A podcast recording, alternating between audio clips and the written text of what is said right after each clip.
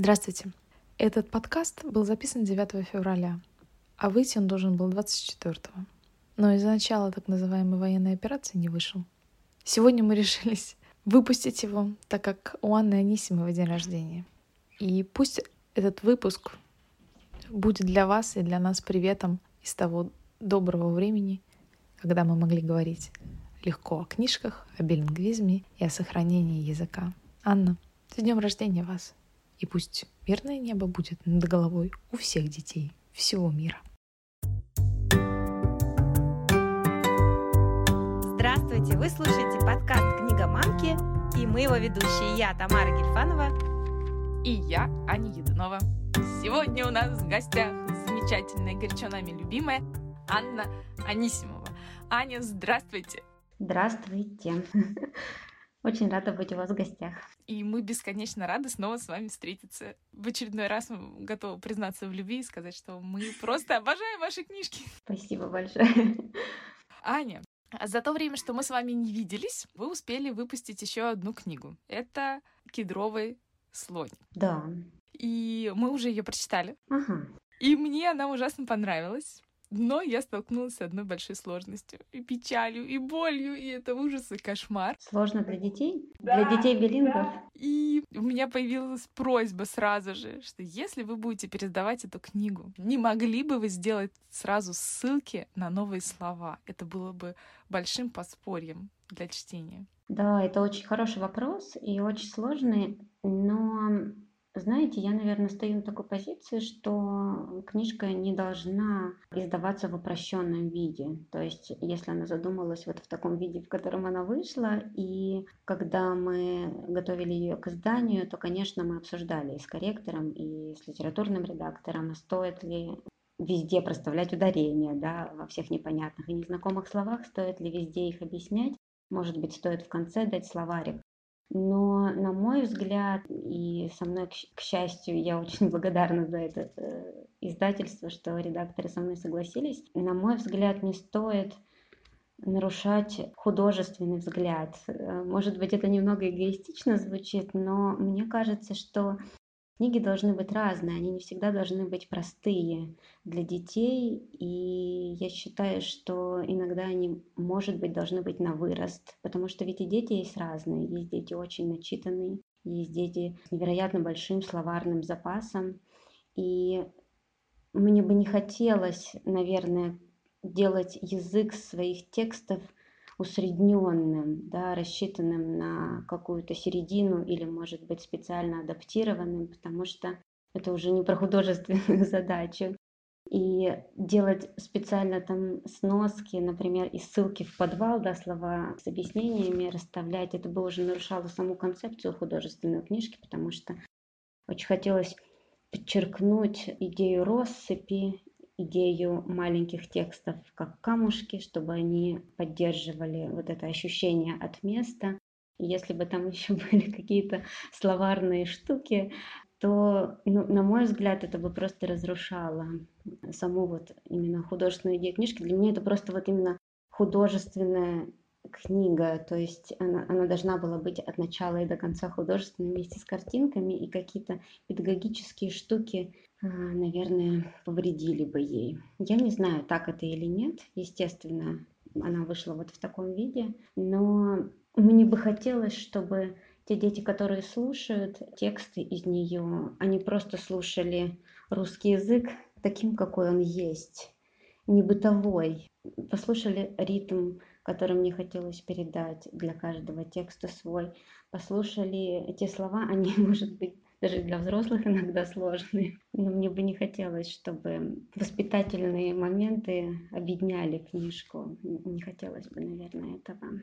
Извините все, кому сложно, но... А мне вообще показалось, что книжка для взрослых, как будто вы пригласили меня вот на экскурсию по своему детству. Вы уже как будто сами вернулись взрослые туда, пустевшие городки, потонули в своих воспоминаниях и ими поделились. Вот, то есть вот нахлынуло столько мелочей, которые мне отзывались, погружали и меня в детство, и отголоски моего детства звучали. Было такое ностальгическое настроение при чтении этой книги. Она мне очень понравилась, как взрослому человеку человеку. Тамара, спасибо. Да, и это просто счастье такое слышать, потому что, конечно, я ее писала, будучи взрослой, и она написана от меня взрослого лица, хоть это и лирическая героиня рассказывает то, что она видит и то, что помнит, вот, но это взрослая героиня, и мне очень приятно слышать, когда взрослые через мои истории вспоминают что-то свое, вспоминают свои драгоценности, накапывают их, нарывают в своей памяти, и это очень ценно для меня.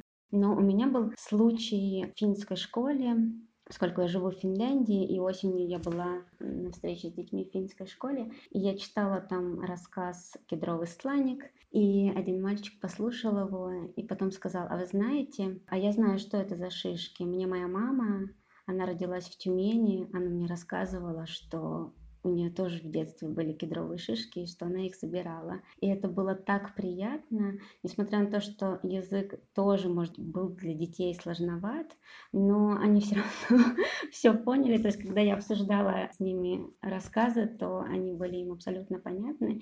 И вот когда ребенок через мой рассказ смог вспомнить то, что ему рассказывала мама, это было невероятно приятно слышать и прикоснуться вот даже к чужому прошлому, к чужим воспоминаниям, как будто мы все связаны чем-то общим, чем-то одним. А я тоже хочу сказать, что а, я нашла совершенно удивительную вещь в кедровом слонике. Вы описываете историю про вывоз мусора. Так. Я думала, что такой вывоз мусора был только в моем городке. Я никогда не слышала, чтобы где-то была подобная система. У нас была ровно такая же лесенка, и было расписание, по которому приезжал грузовик мусорный. Надо было подняться на эту лесенку, подождать этого грузовика. Там он стоял то ли 20 минут, я уже точно не помню, то ли 15 минут. После чего он ехал к следующей станции. И для меня это была фантастика. Я почувствовала такую близость и родство. Аня, а вы откуда? Но это было Псковской области. Это даже не Сибирь. Невероятно интересно.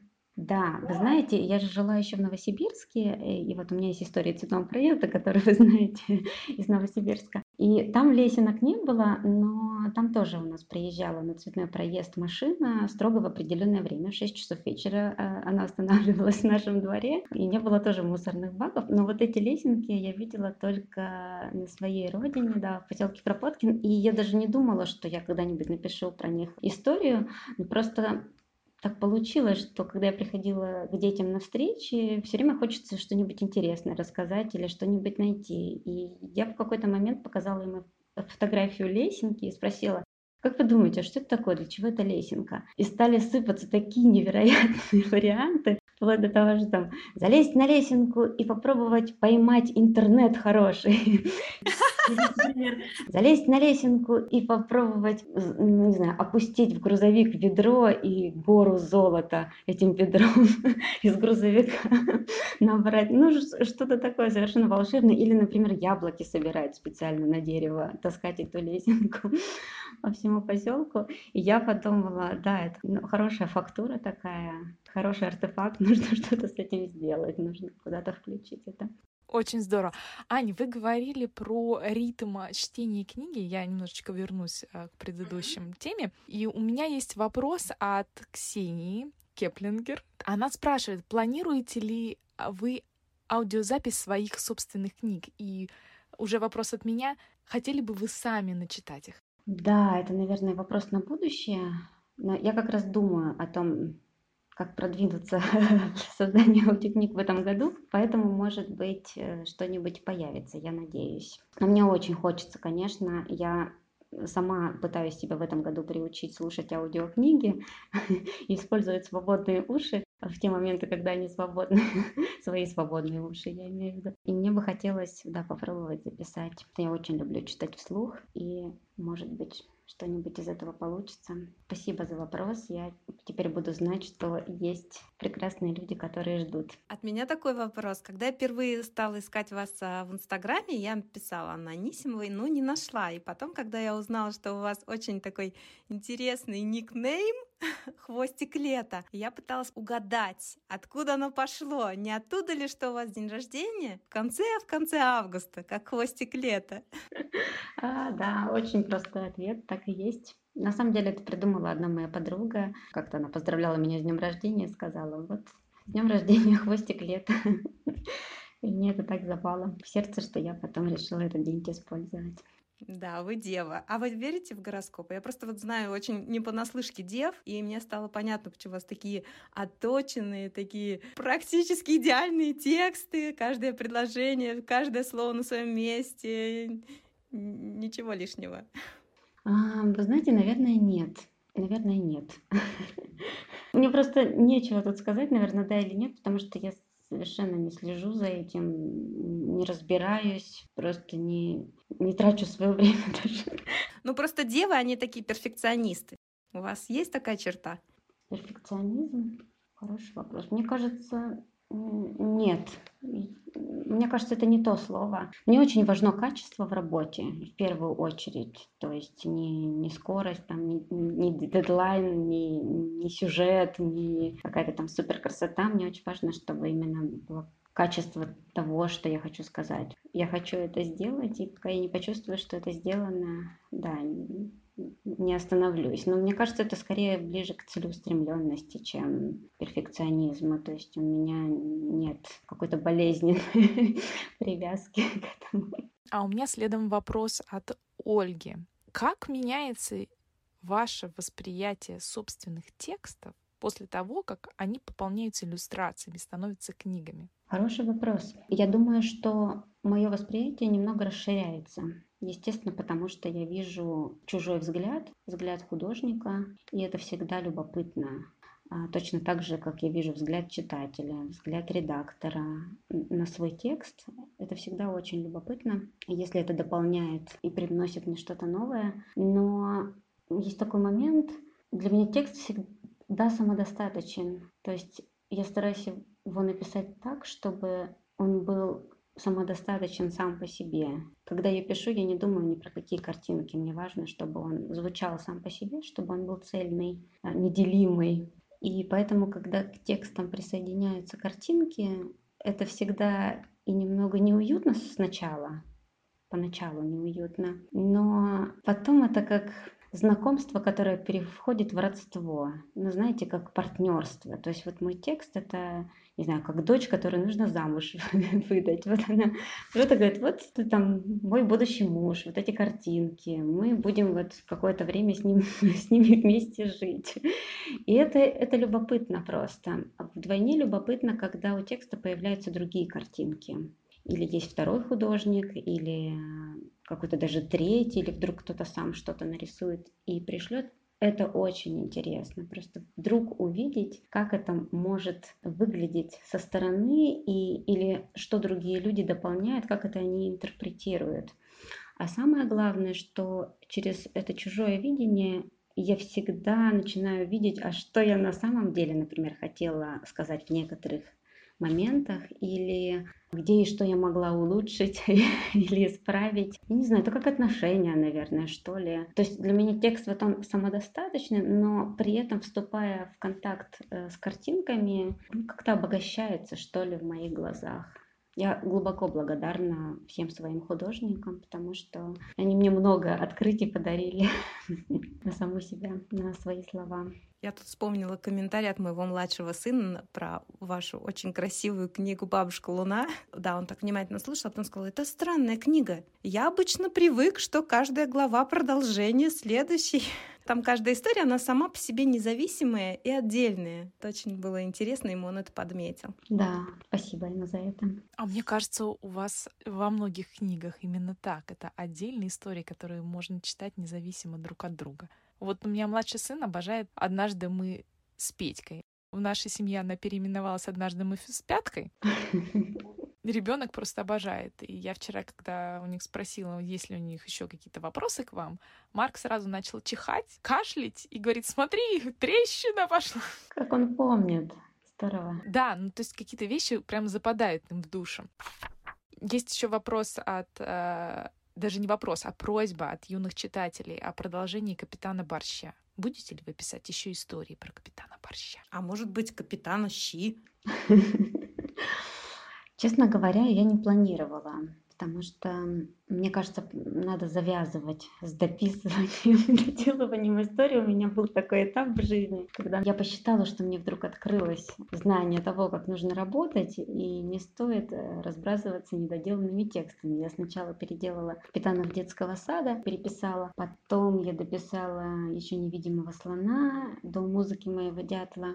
Вот, и с той поры я решила, что ну, надо останавливаться, то есть нужно выдавать сразу что-то и не, и не доделывать потом. Я, наверное, шучу сейчас, но отчасти. А с капитаном Борщом хороший очень вопрос, но мне бы, может быть, хотелось, но пока толпиться в очередь из других историй, и они требуют своего времени, требуют внимания. И, наверное, я подумаю об этом, может быть, через пару лет. Но вы знаете, если вернуться к картинкам, то я уже не раз об этом где-то писала, но можно повторить, что вот когда я увидела впервые картинки к капитану Борщу, мне прислали вот этого бородатого мужика с черной бородой, такого упитанного очень. Я подумала, что это такое? Почему, как, как это произошло? Почему мой ребенок, который играет в капитана Борща, почему он превратился вот в такого дядьку? И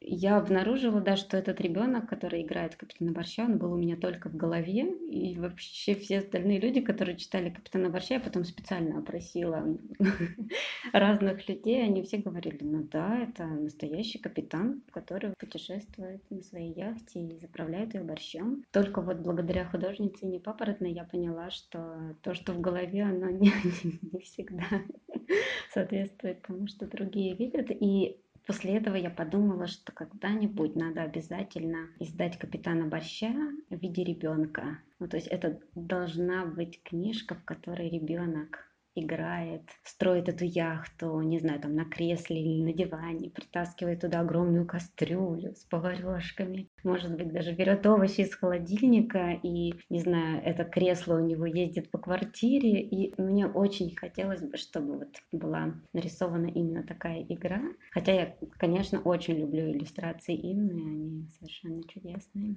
Ну вот мне кажется, что злую шутку сыграло то, что мы все увидели Капитана Борща уже с иллюстрациями. Возможно, если бы мы видели просто текст, мы могли представить себе этого ребенка.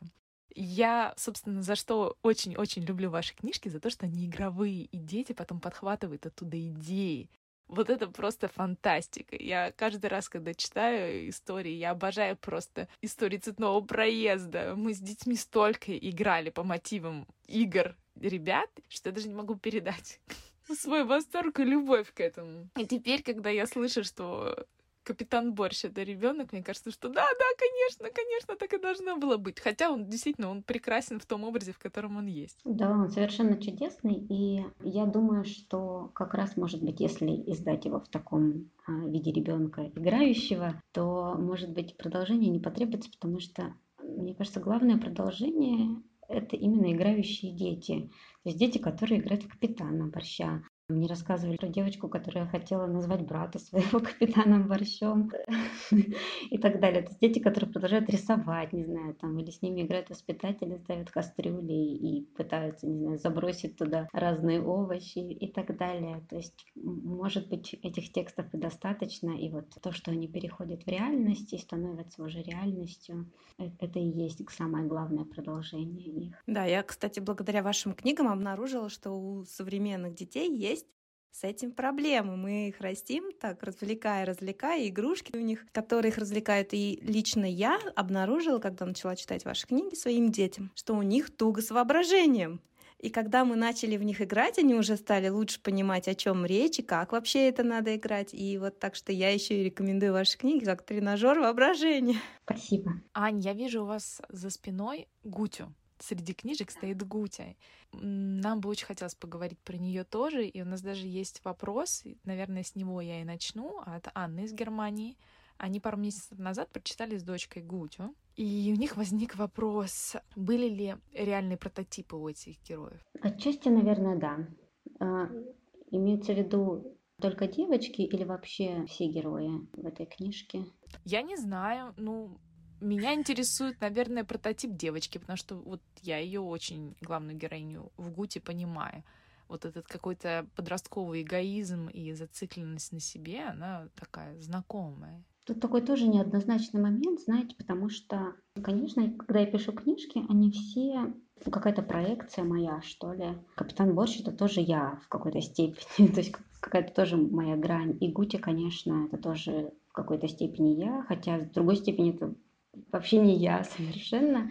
И э, это важно, да, то есть в каждой героине, даже в Даше тоже есть какая-то часть меня, то есть я сама внутри знаю, где и в ком сколько всего я от себя отщипнула. И, наверное, это не очень корректно, да, может быть, выносить публично или там какой-то э, измеритель представлять на публику, где сколько всего от меня. Потому что самое главное, что у меня почему-то так получается, что это все совершенно отдельные люди. То есть никогда у меня нет такого, что это конкретный прототип какого-то конкретного человека в реальности. Никогда такого нет. Может быть, что-то он взял, каждый мой персонаж, от какого-то конкретного человека в реальности, но это в нем так растворилось, как эмульсия, да, и каждый персонаж, он самостоятельный, и такого в реальности нет. То есть нельзя сказать, что есть какая-то идентичность, да. Поэтому я всегда осторожно а, об этом говорю. Можно сказать, что ага, вот она у тебя рисует, и тот человек, которого ты называешь, он тоже рисует, значит, это однозначно они. Но все-таки это не, не совсем они, потому что все очень сильно намешивается, и обстоятельства разные, и семьи разные получаются, и ситуации, в которых я ставлю персонажей, они тоже разные, и те выборы, которые они делают, они тоже разные, и они примешиваются вместе. Нет, все-таки, с одной стороны, можно ответить на вопрос, да, конечно, я очень многое беру из реальности, но нельзя сказать, что за каждым персонажем прямо конкретно каждый человек стоит. Э, он, он, он стоит, но может он не один, может их там два. Но мне все-таки кажется, что мои герои приходят самодостаточными. Ань, а мы с Тамарой обсуждали один вопрос, который нас заинтересовал.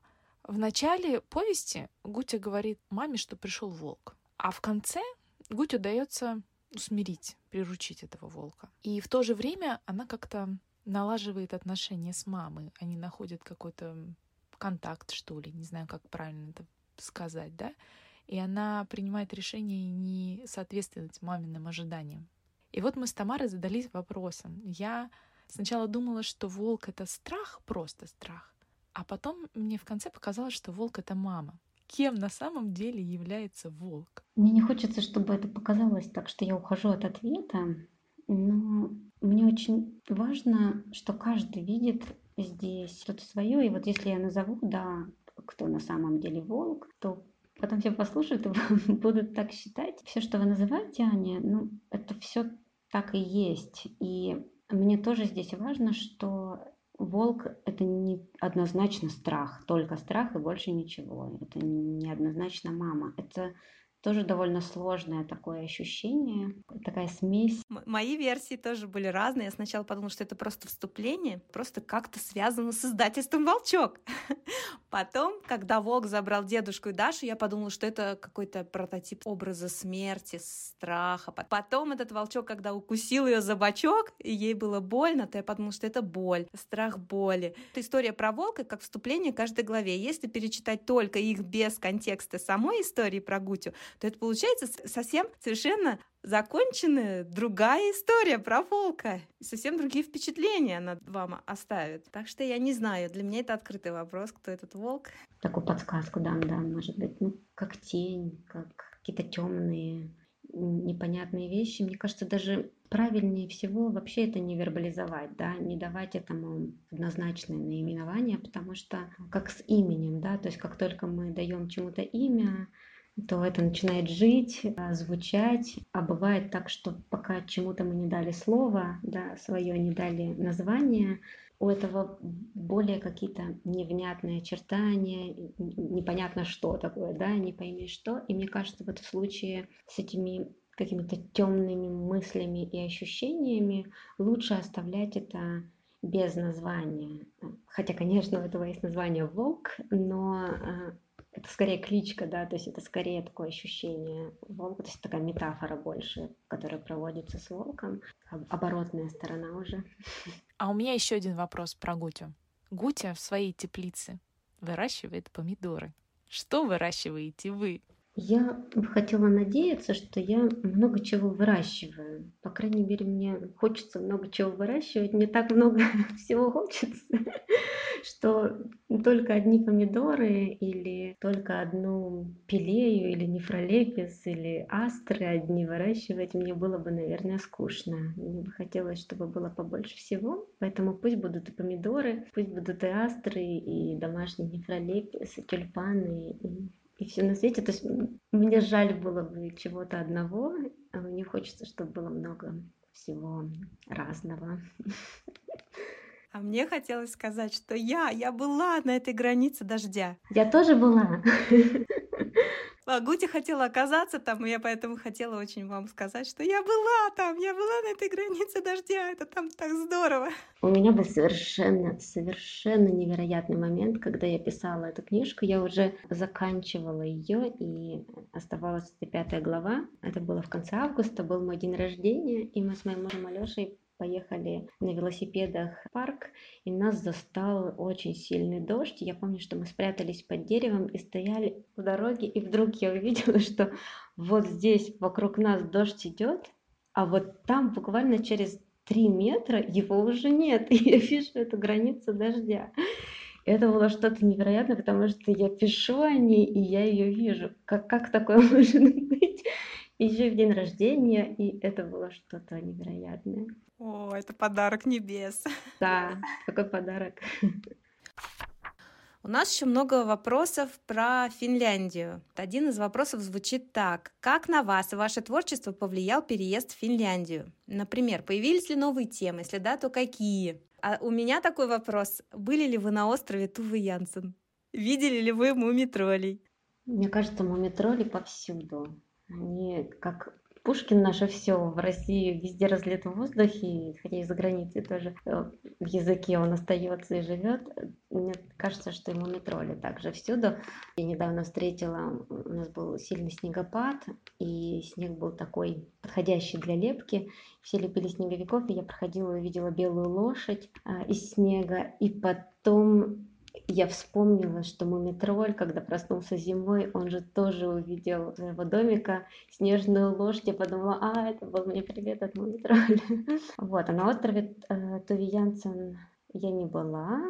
Как-то не довелось мне. И, наверное, это просто нужно ехать э, под Порво, и, наверное, там есть какие-то сложности. Я, я не уверена, что туда ходит прямо прямой рейс. То есть пока у меня не получилось это сделать. Ну, и мне даже, наверное, нравится. Я, я не шибко туда стремлюсь. Мне кажется, что должно оставаться что-то такое неизведанное и таинственное э, рядом на будущее. Вот. А что касается новых тем, это очень важный вопрос, потому что я иногда думаю об этом, Безусловно, Финляндия очень сильно на меня повлияла. Но я сейчас не могу разделить, повлиял ли на меня еще опыт, потому что в следующем году будет уже 10 лет, как вышла моя первая книжка.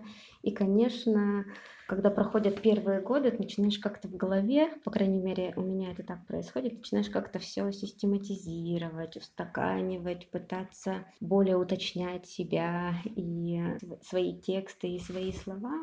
По крайней мере, пару лет назад со мной такие вещи происходили, и я не знаю, может быть, они бы происходили со мной в России. Но Финляндия влияет на меня, наверное, своим обращением к природе, и к тому месту, который человек занимает в ней, потому что вот с марта я начну работать по гранту от фонда Коне над книжкой об острове Лаутасаари, а, остров, такой большой остров-район, который находится в Хельсинки. Я на нем прожила вот уже больше трех лет и совершенно влюблена в него, потому что я видела на этом острове, кого я только не видела. И фазанов, и крахалей, и гагар, и зайцев, и белок, и лисицу на пляже, и ежей, и косуль, когда бегала. Ну, то есть невероятное разнообразие фауны и флоры, и меня восхищает это сосуществование человека и природы, то есть даже я бы не сказала человека и природы, а вообще всего живого, потому что здесь человек не над природой, такое дает ощущение Финляндия, а человек часть природы, и это важно. Э, и особенно удивительно это почувствовать в рамках столицы, да, в рамках проживания в столице. И мне очень хочется этим поделиться. Конечно, если бы я жила, продолжала жить в Петербурге, то я бы, наверное, этого не ощутила. То есть вот те темы, которые подкидывает мне Финляндия, ну, я бы их просто не получила в другом месте. Это естественно. И я очень благодарна что так случилось в моей жизни, что я здесь живу, потому что я пытаюсь использовать все возможности и как можно больше накопить, насобирать в себя разного материала, потому что раз уж у меня есть возможность этим делиться и делиться этим именно на русском языке, да, искать, соединять вот э, свой финский опыт с рассказами на русском языке, это очень интересно, это очень важно. То есть вот сама тема соединения диалога между разными языками, между разными культурами, между разными типами жизни, она тоже открылась мне именно здесь, потому что я стала себя чувствовать каким-то таким человеком надвое, человеком между мирами, человеком, не знаю, не на двух стульях, так, наверное, не хочется говорить, а вот человеком, который может совмещать в себе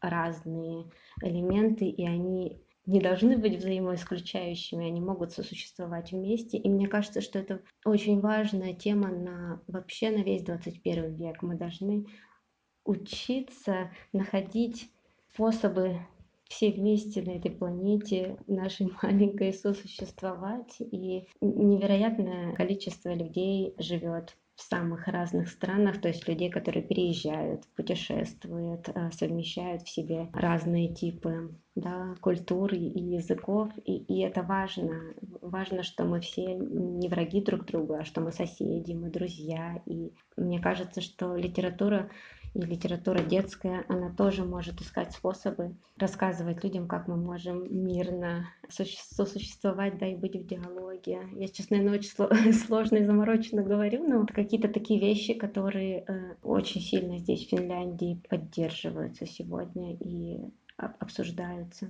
Вот один из вопросов, Аня, от нашей слушательницы, она спрашивает, поддерживается ли двуязычие какими-нибудь программами вот, школьными или государственными в Финляндии? Знаете ли вы что-нибудь об этом? А, да, я знаю об этом немножко, потому что ну, у меня нет детей, которые ходят в школу, да, чтобы я знала какие-то конкретные вещи, но когда я ходила сама как автор в школу детям, то я знаю, что в Финляндии есть уроки русского языка, потому что есть специальный закон, и не только русского языка, да, есть специальный закон, который позволяет детям ходить на уроки родного языка, материнского языка, он так называется. И это может быть эстонский язык, это может быть китайский язык, это может быть арабский, сомалийский а, и так далее. То есть, если есть группа детей, то должен быть и учитель, который будет преподавать им этот материнский язык. И, конечно, очень много русскоязычных